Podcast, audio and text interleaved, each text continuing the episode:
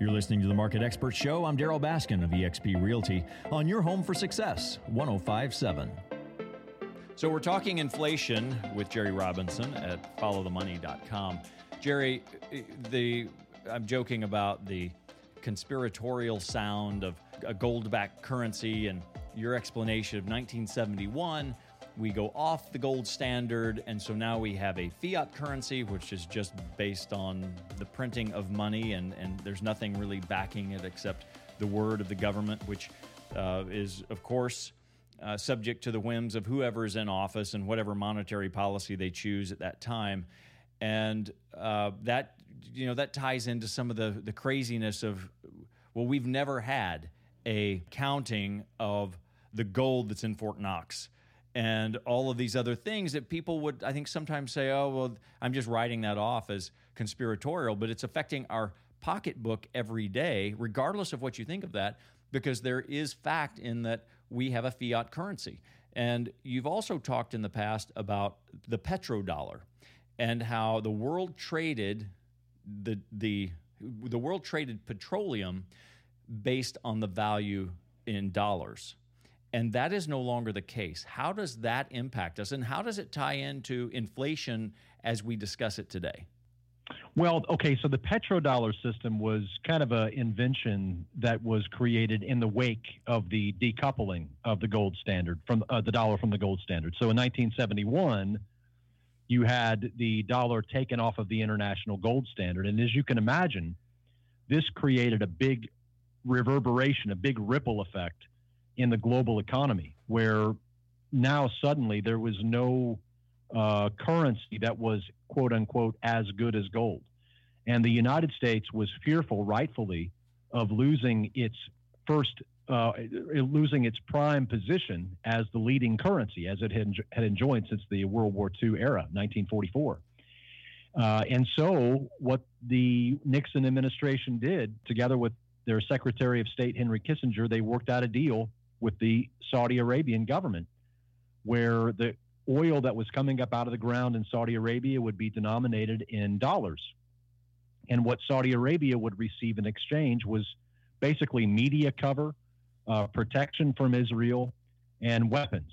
And so now, you know, we have Saudi Arabia. Just take a look in the news. Saudi Arabia now has, you know, nuclear blueprints thanks to the Trump administration. Uh, they are on the verge of creating a nuclear bomb uh, and we don't hear too much bad stuff about Saudi Arabia in the news, do we?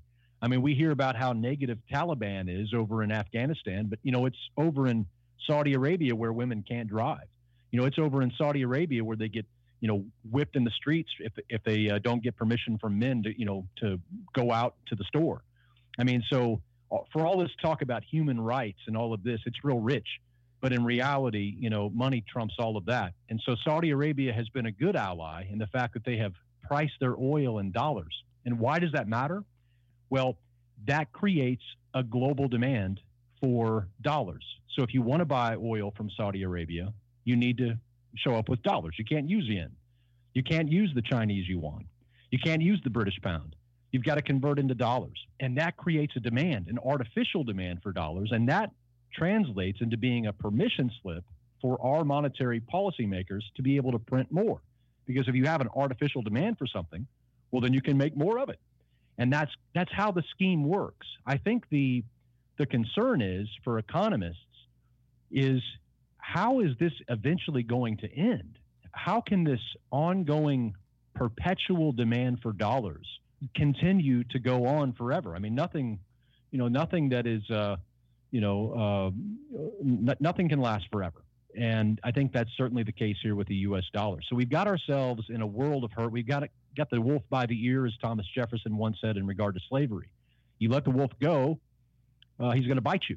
You, you. But you really just don't want to let him go, right? And so we're, we're stuck. We're stuck in a really bad place. And now our national debt nearly $30 trillion. Darryl, you and I stood on a stage in a church back in 2007. We were talking about some of these crazy trends that were happening. The national debt back then was around $8 trillion. I mean, it's at $30 trillion now. Wow. It's just simply incredible.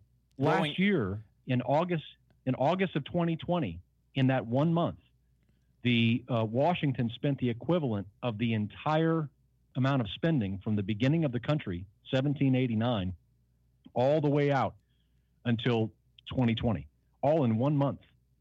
I mean, it's just we've Say gone that- off the rails. You have to say that again because it uh, So it has to be pondered. in one month, in one month, uh, it was in August of 2020. In one single month, the United States government spent more money in one month. They they spent more money in one month than the entire country had spent up until that point combined. That's it's absolutely staggering how much money is being spent. And the problem is, is that we have a credit card and no one seems to know what the limit is. So we just keep spending and spending and spending. I mean, we just spent two trillion dollars giving to five defense contractors over the last 20 years in the Afghanistan war. That's 250 million dollars a day So for Jerry, 20 years. So, Jerry, in, Yeah. in the world of real estate, I would often make a comparison that prices are relative. If if something's worth 100,000 here and the one next door is worth 110, they're kind of in the same ballpark. If you're moving from California to Tulsa, you may be accustomed to paying more, but you're really only going to pay the market value of something in Tulsa. As everything has increased globally, is there not protection in that everyone's spending more money and everyone has more debt?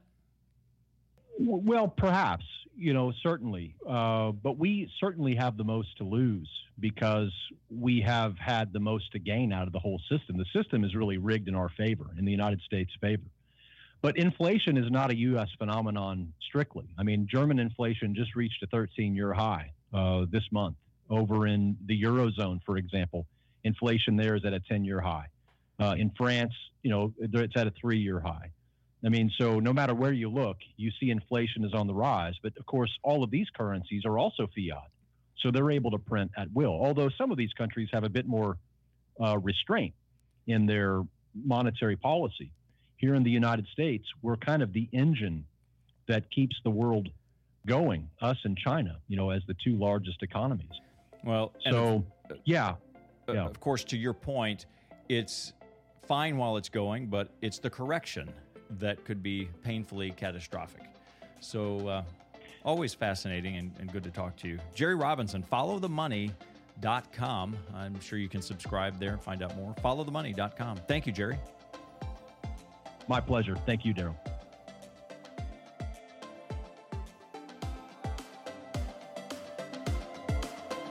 You're listening to the Market Expert Show with eXp Realty. I'm Darryl Baskin.